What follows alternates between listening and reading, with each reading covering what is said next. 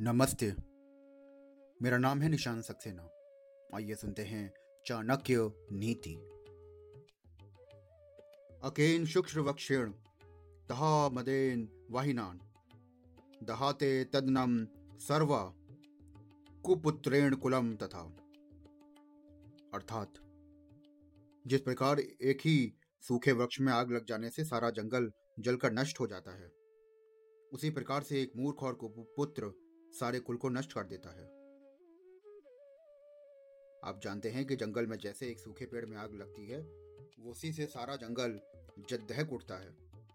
उसी प्रकार से यदि किसी कुल में कुपुत्र पैदा हो जाए तो वो सारे कुल को नष्ट कर देता है। कुल की प्रतिष्ठा, आदर, सम्मान आदि सब धूल में मिल जाते हैं। दुर्योधन का उदाहरण तो हम सभी लोग जानते हैं। अतः अपने पुत्र को अच्छे से अच्छे संस्कार दें। और अपने कुल को विनाश होने से बचाएँ। धन्यवाद।